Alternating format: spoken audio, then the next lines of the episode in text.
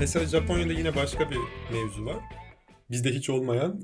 Adamlar ilk girdikleri şirkette ölesiye çalışmak istiyorlar. O şirket batarsa her şeyleri bitti diye düşünüyorlar.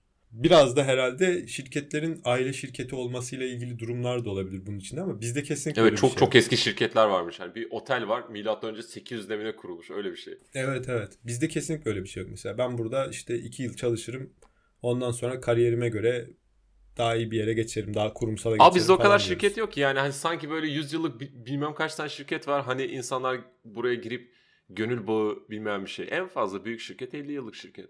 Yok, yani bankalar var ürün olmadığı için de belki biz de ait olmak istiyoruz. O zaman ama devlete ait oluyorsun yani. Şirkete de ait olabilirdin ama öyle bir şirket yok. Bankalar falan eski ya. İş Bankası eski, Osmanlı Bankası eski, Ziraat eski. Ama üzerine savaşlar da çıkmış. Çoğu mübadele olmuş yani. Ya bizim ülke de eski değil o kadar ona bakarsan. Evet yani, eski değil yani. Osmanlı'nın mirası falan diyoruz. Tamam var da Osmanlı'nın 20'de birini falan herhalde miras olarak almışızdır. Çünkü bir sürü kültür var içinde. Ya da alt... Bir sürü şey değişti var. Ki. Dil değişti. Yani, her şey değişti. Çok şey değişti. Dünyada da değişti. Bir de o var yani. Hem tarihten kopmamaya çalışıyorsun hem kopuyorsun da. Mecbursun. Ama bir bilmiyorum Japonya'da böyle bir şey oldu mu? Japonya'da zannetmiyorum ya. Çünkü ya böyle bir devrim şeklinde değil ama en azından bir savaş kaybettiler ve kültür değişti. Her şey değişti. Orada da bazı şeyler var, ilginç noktalar var. Mesela savaşı kaybettiler diyoruz da aslında Japonlar teslim oldu. Hani kaybettiler ve nihayetinde teslim oldular. Ama bugünkü evet. Japonya var olmayabilirdi aslında teslim olmasalar. Bayağı Japonlar işte başka ulusların içinde, atıyorum Çin'in içinde erimiş bir ırk olabilirdi yani bugün. Teslim olması ya aslında vardı. O anki Japonya öldü. Evet. Yerine bir tane daha Japonları kurdu bir Japonya çıktı. Aynen öyle daha oldu. Parlamenter, daha aynen öyle. Batıya açık. Orada da tamamen olay 2. Dünya Savaşı'nda işte buradan da seyircilerimize çok nadiren yaptığımız bir şey yapıp bilgi verelim. Oliver Stone'un bir 2. Dünya Savaşı belgeseli var. Amerikan tarihiyle. Evet kesinlikle. Oliver Stone'un tüm belgeselleri bence. Evet çok iyi, çok tarafsız ve net yani. Mesela orada vurgulamadığı ama söylediği bir şey var. Japon imparatoru teslim oluyor aslında. Japonlar teslim olmuyor.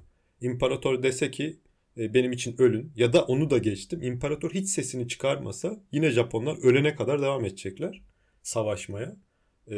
Ama çok acayip ya. Evet imparator çıkıp ilk kez sesini duyuyor halk. Radyodan duyuyor tabii. Çıkıp diyor ki artık teslim olun diyor ve insanlar teslim oluyor. Yoksa ölene kadar devam edecek Japonlar yani. Orada imparatorun bir bence puştluğu var. Yani 2 tane nükleeri mi bekliyordun teslim olmak için? Veya işte Rusların milyonlarca Japon öldürmesini mi bekliyordun yani teslim olmak için? Daha önce teslim olsaydın birader yani. Neyin egosunu abi, yaptın? O farklı bir paradigma. O farklı bir kafa. Bir kere öncelikle abi o adam savaşın sonucunu bilmiyordu. O adam pek bir şey bildiğini zannetmiyorum açıkçası. Çünkü bir bahçe ya, içinde evet. Yaşıyor ve çıkmıyor dışarı. Ne derlerse ona inanıyor. O da var da hani oradaki insanların hiçbiri yani onun advisorları, tavsiye verenleri dahil savaşın sonucunu bilmiyorlardı. Hani biz biliyoruz o zaman rahat oluyor. Kaybedeceksen niye kendini bırakmadın oluyor ama kaybetmeyebilirlerdi de. Ama bildiğim kadarıyla Almanlar daha önce yenildi. Ve hani Almanlar daha önce yenildi. Birebir de kavgaları aynı kavga olmadığından dolayı ama müttefik olduklarından dolayı Axis. Aslında savaşın devam etmesinde bir sıkıntı yok. Çünkü evet. Japonya birebir de şeyden de yardım almıyordu. Almanya'dan. Ama şöyle bir indirekt yardım. İşte Ruslar Almanlarla uğraşmak için ne kadar tank götürürsen Japonya o kadar az tank geliyor.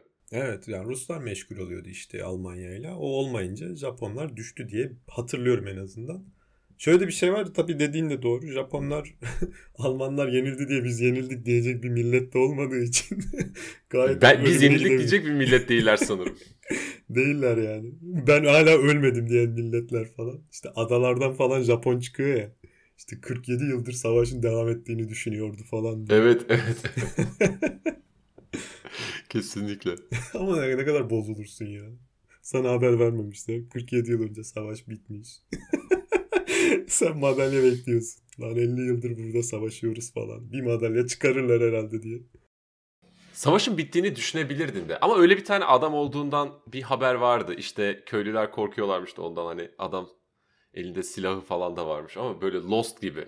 Belki de adam değil. Gerçi yeni jenerasyona zor ama Lost diye bir şey vardı. Bayağı da bir olaydı. Belki de adam deli abi. Hani adam zaten 45 yaşında ama savaş bittikten beri 47 yıl geçmiş. Bayağı bildiğin mahallenin delisi. Mahallenin delisi böyle. Bir kitap okumuş, gaza gelmiş, ormana gitmiş falan. Soranlara ben 70 yaşındayım diyor. Bir de o var değil mi? Çok zengin bir abimiz varmış. Zamanında zenginmiş. Çünkü parasının çok büyük bir bölümünü bağışlamış. Hemen abinin de adına bakayım. Ki bu ismi öğrenmekte fayda var. Ben sabaha inanmıyorum ya. Yok, başka kaynaklardan da doğruladım. Chuck Feeney diye bir abimiz abi. Amerikalı diyor ama değil. Aslında İrlandalı bir abimiz. Sabaha inanmamakta haklısın yani. Araştırmacı gazetecilik. Aynen. Bu abimiz işte 8 milyar dolar bağışladı, milyar doları bağışladı diyor ama öyle bir lafını şey yok. Lafını böleceğim. ABD'ye göçen İrlandalı mütevazi bir ailenin çocuğu olan Chuck Feeney diye başlıyor. Sabaha da hakkını verelim. Zaten bu kadar olabilirdi. Tamam, bunu da düzeltmiş olalım. Öyle bir şey yok aslında. Abi 8 milyar doları bir kere de bağışlamıyor. 33 yıl boyunca bağışlıyor. Bağışlık bir çarpıcı olsun diye herhalde öyle yaptılar. Yani eline geçeni veriyor falan. İyi niyetli, güzel bir abimiz. Bizdeki hikayeler genelde şöyle olur. İşte zamanında dedem Bitcoin almamış ki şerefsiz. Şimdi zengin torunları olsun diye. Hani böyle senaryolar olur. Zamanında dedem şuradan arsa alsaydı şimdi zengindik falan gibi. Bunda daha real bir olay var. Amca zaten zenginmiş. Parayı sağa sola saçmış. Keşke sağda solda olsaydım diye mi üzülürsün? Yoksa sen onun çocuğu olsan mı canı sıkılırdı? O çocuğunu bilmiyorum da torunları bence çok pis sövecek. Muhtemelen daha az tanıyan insanlar olduğu için. Amca iyi bir adam bile olsa... Evet. Ondaki güzelliği göremeyen, yazıda da anlayamayan. Torunlar bayağı sövecektir diye düşünüyorum ya. Bari 1 milyar dolarını bıraksaydın. Bari dediği miktar. Ama 8 milyar dolar da verilmez ki kardeşim. Sen gene zengin ol yani. 2 milyon dolara düşürmek servetini. Bu kadar da iyi olunmaz ki kardeşim. Cami yaptırmış mı bilmiyorum ama bence yaptırmasa da gayet iyi biri. İlla o paradan bir cami yapılmıştır. Benim son konum, bu konuda topu sana atacağım. Birkaç cümle söyleyip. Simping.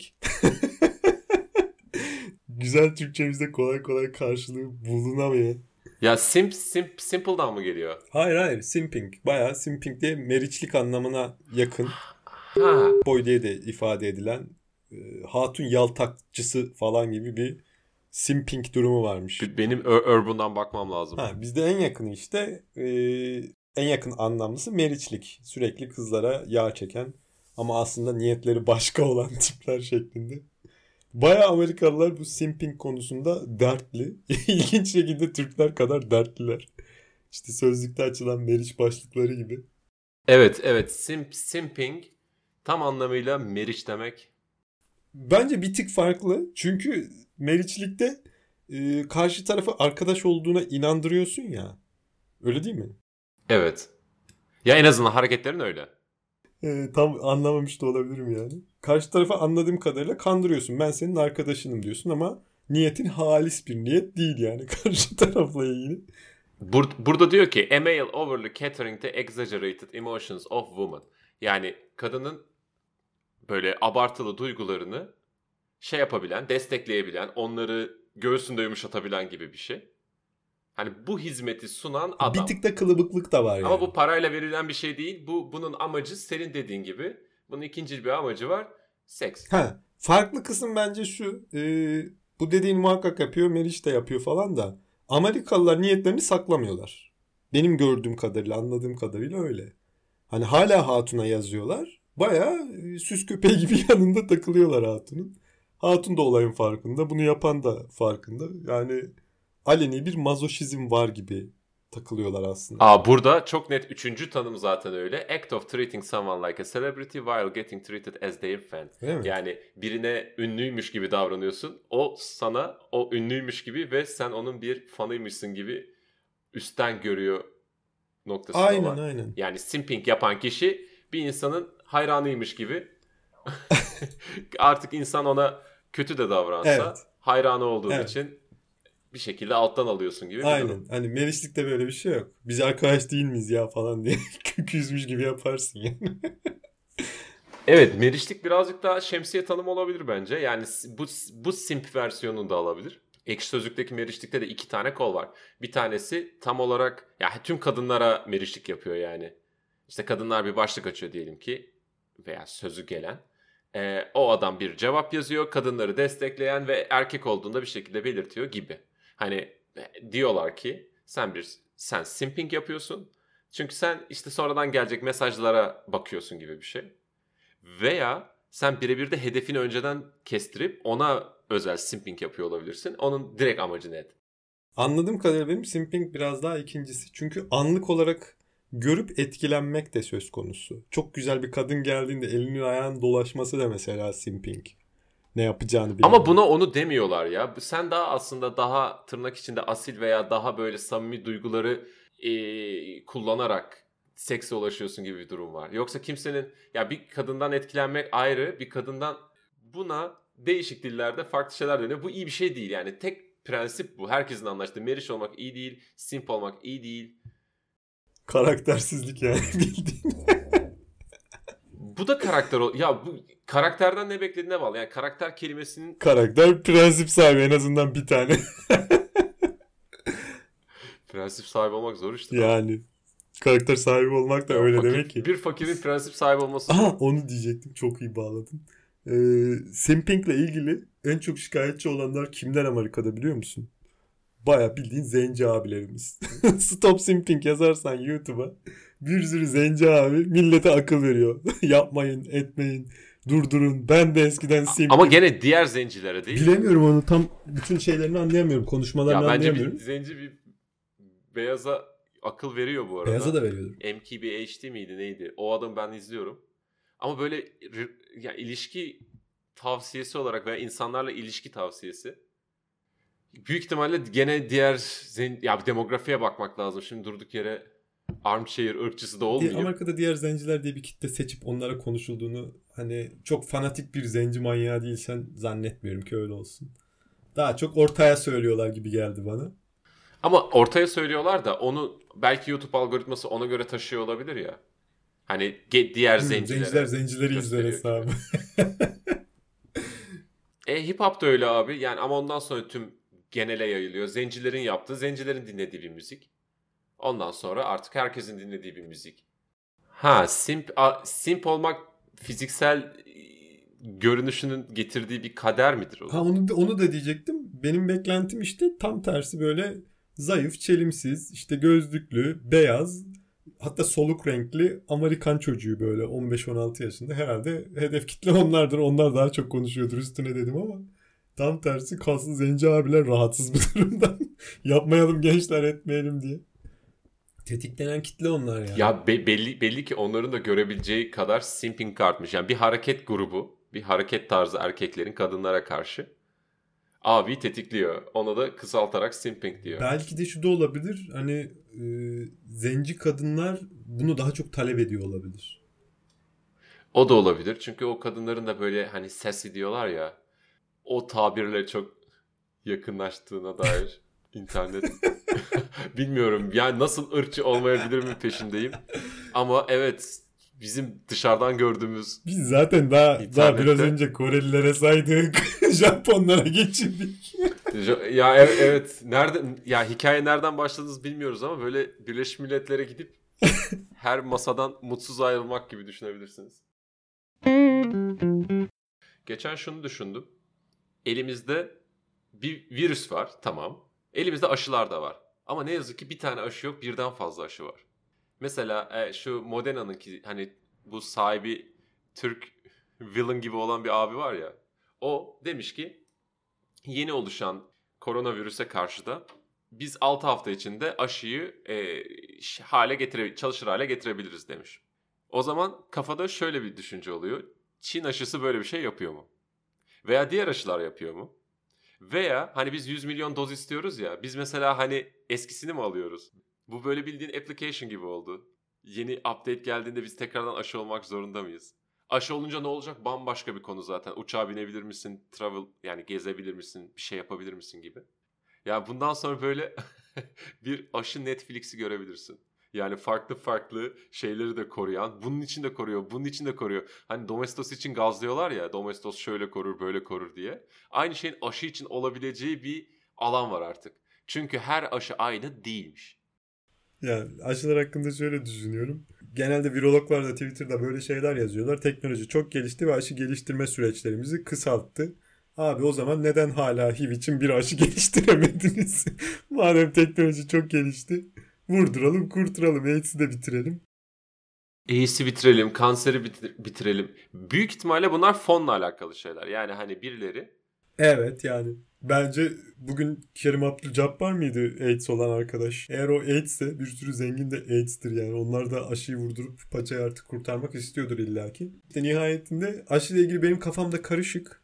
Niye karışık? Çünkü hem kısa sürede geliştirildi hem teknolojiye dayandırılıyor bu hız.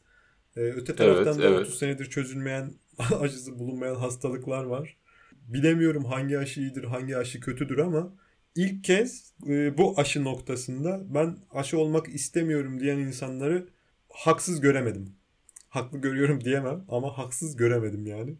Çünkü Amerika'da tutup aşısı olmamak bugün bir geri zekalılıkken Çin aşısı olmamak aynı kefeye konamaz bence yani. İsteyen olmasa da adama niye olmuyorsun diye işte yasa teklifi falan çıkartmaya çalışılıyor Türkiye'de de. Tamam, devlet veremez ama THY pekala verebilir. Yani bunu işte bu aşıyı olmayan uçağa binemez denebilir. Aynı zamanda böyle müşteri kaybetmek ister mi Türk Hava Yolları? Ya onu da düşündüm. Onu düşünmedim daha doğrusu. Onu şu an düşündüm. Hak verdim. Evet, insanlar da müşteri kaybetmek istemez. Ya bu iş karışacak ya. Evet ve kimin daha bildiğini de anlayamıyoruz. Çünkü YouTube'dan artık profesörlere de ulaşabiliyorsun. Herkesin aynı şeyi demesi de bir garip olurdu. Veya YouTube videosundan mı öğrenecektik? Ama nereden öğreneceğiz öbür türlü? Ben şöyle düşünüyorum. Nihayetinde bizden daha bilgili insanlar var. Ama bunların bir kısmı daha bilgili olduğunu iddia eden insanlar çıktı. O yüzden takip ettiğim kadarıyla kendi tecrübeme güvenmek zorunda kalıyorum ben de bu insanları. Yani yatırım tavsiyesi değil ama siz de böyle dert sahibi olmak istemiyorsanız aşı hakkında biraz daha bilgilenmek lazımı biliyorsunuzdur. Çünkü mantık bu ya. Yani bu sana yaptır yaptırma demiyor ama en azından birazcık daha bilerek yaptırsan iyi olurdu. Kafa karıştıran insanlar var. Evet. Ya kafa karıştıran bilgiler de var. Senin dediğin aynısını çok daha farklı bir konsepte şurada görebiliyoruz. Deodorantlarda artık alüminyum içermez yazıyor. İçeriyor muydu bunlar alüminyum? Veya mesela sallıyorum, evet, uranyum içermez, içermediği için yazmalı mıyım ben? İşte tüm radyoaktifleri yazmalı mıyım? Bunları da içermez diye. Hani bir mal neyi içerdiğini söylemek zorunda, neyi içermediğini söylemek zorunda mı? Eğer FDA'ye tabiysen birçok şey söylemek zorundasın. Ama bizde o kadar. Ama orada da şöyle bir şey varmış. FDA'nin Emergency Vaccine protokolüne tabiymiş. Yani FDA'nin normal ilaçlara uyguladığı değil, acil durumlarda yaratılması gereken aşılar için çıkardığı daha kompakt bir sistemden geçmiş. FDA'nin onayıyla FDA'nin bu acil durumlardaki aşı onayı aynı olmayabilir. Aşı firmaları bir şey demiyor. Çünkü eğer kendi şunu yapmaz, bunu yapmaz derlerse bunların aynı zamanda mahkemeye de girebilirler. Tabii hani girebilirler. Daha doğrusu dava açılabilir. Adamlar da ondan yani ileri, yani geriye dönük dava açımını engellemek için herhalde böyle bir şey de yapıyorlar. Dünya Sağlık Örgütü de dahil çırpınıyorlar yani. Ne yapacaklarını bilmiyorlar. Abi şu an çok büyük bir problemimiz var aynı konuyla alakalı. İlaç üreten insanların aynı şekilde bu nasıl bir yasal altyapıda, yani yasal dünyada yaşadıklarını bilmeleri ve buna uygun karlı bir, hani tıp mı daha önce geliyor yoksa para kazanmamayı tam kestiremediğimiz ürünler de çıkıyor ortaya. Yani Cyberpunk'ın çıkması gibi, Cyberpunk gibi aşı çıkıyorsa ben aşıya yokum. En hızlı bulunan aşı kaba kulak aşısıymış. 4 senede bütün testler vesaireler bitmiş yani. Oradaki bugün var olan hızı işte teknolojiye bağlıyorlar. Ama ben de derim ki niye HIV'in o zaman çaresini bulmadın? 30 sene geçti. Kaba kulak işte 70'lerde bulmuşsunuz. 80'lerde ortaya çıkan HIV ile ilgili niye aşı yok? Bilmem ne kanseriyle ilgili niye aşı yok?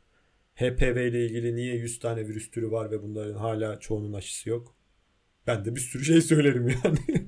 Hani bunlar hala böyle su götürür, daha çok su kaldırır. Neyse, suyun kaldırdığı tartışmalar mı? Neydi o?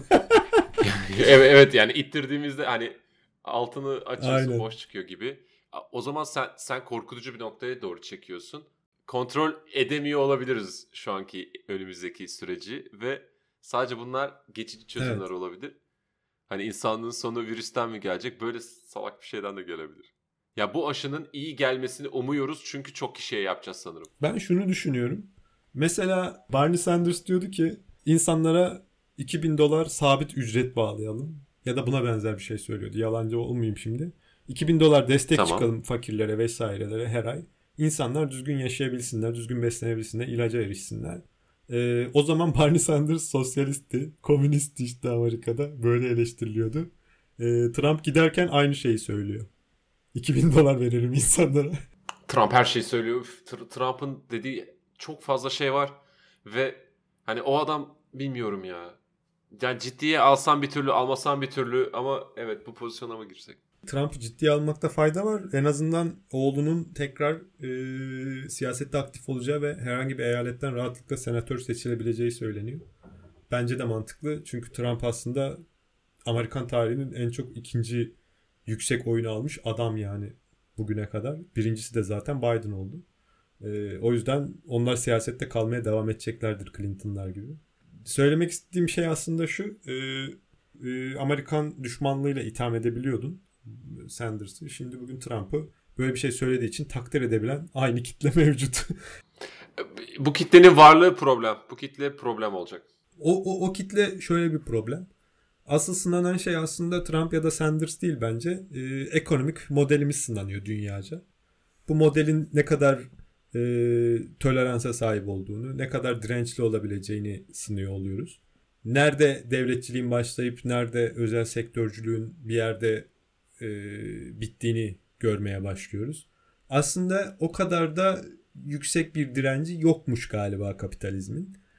Krizlere, en azından gerçekle ilişkili krizlere o kadar da dayanıklı değilmiş. Yani evet, tutup da mortgage krizi gibi kolay kolay atlatamayabilir 5 sene sürecek bir korona krizini. Bunu görmüş olduk.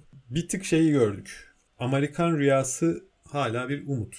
Evet, Amerikan rüyası çalışmayabilir ama hala insanlar çalışan versiyonunu hayal etmeye devam ediyor. Vallahi bakalım rüyalar gerçek olsa derken hangi rüya çalışacak? Mesela gerçek olan bir rüya. İşte kelle paça için yok efendim sarımsak soğan yiyin. O da olmazsa ben 3 ay aşıyı buldum gençler, hazır olun. Yani böyle evet, tiplerimiz var bizde. Evet, mangal yakıyormuş gibi aşı bulmaya çalışan. Ya bu herkes biliyor artık, Ercüment Ovalı'dan söz ediyoruz haliyle. Ercüment Ovalı aşıyla ilgili bir vaat verdikten sonra aslında zaten bilinen ve uygulanan bir ilacın koronaya etkili olduğunu galiba ilacın adı, tam hatırlamıyorum. Korona karşısında etkili olduğunu söyledi. Asıl bomba buydu yani. Ben çareyi bulacağım deyip zaten uygulanan bir tedaviyi tavsiye etmek Sağlık Bakanı'ndan azar yemek demektir efendim. En azından birileri buna bakıyor. Çünkü öbür türlü robot projesi diye etli ekmek yiyen robot da yapabilirlerdi. Bilmiyorum Ercüment Ovalı şey aldı mı, fon aldı mı, bir şey yaptı mı? Yani hani benim vergi diye verdiğim paranın Ercüment Ovalı'nın Twitch serisine katkısı ne kadar olduğunu bilmediğimden dolayı belki kendi parasıyla gelin güvey oluyordur. Ama keşke bulsaydı. Keşke böyle bir şey olsaydı. Kendi parasıyla takılan insan dersin. Bill Gates mesela. Araştırır, karıştırır. Aa ben bulamadım der. Hiçbir tıpçı da demez ki arkadaş niye bulamadın? Evet. Ben de denedim yapamadım der. Bu böyle hani yandan gelen yardımcı el gibi. Dertli adamın gamsız arkadaşı. Yani ben de denedim olmadı falan gibi. Hatta Twitter'da bir tane şey var. Caps var işte. Şey diyor, ulan deniyorum olmuyor, deniyorum olmuyor. Bütün korona aşısı çalışmalarım sonunda vodka'ya dönüşüyor. Dinlesinler ya. Bence dinlesinler. Bence muhabbetleri kendileri de yapsınlar. Bir düşünsünler, ulan acaba ben aşıyı ne kadar biliyorum? Aslında bir bokta bilmiyorum. Çünkü bir yerde sana soracaklar aşı olmak istiyor musun diye. O vakit evet veya hayır diyeceksin. Yani iki şeyinden de insanın pişman olmadığı günlere inşallah. Ain't gonna let nobody turn me round, turn me round, turn me round. Ain't gonna let nobody turn me round. on, keep on walking, keep on talking, marching up to freedom land.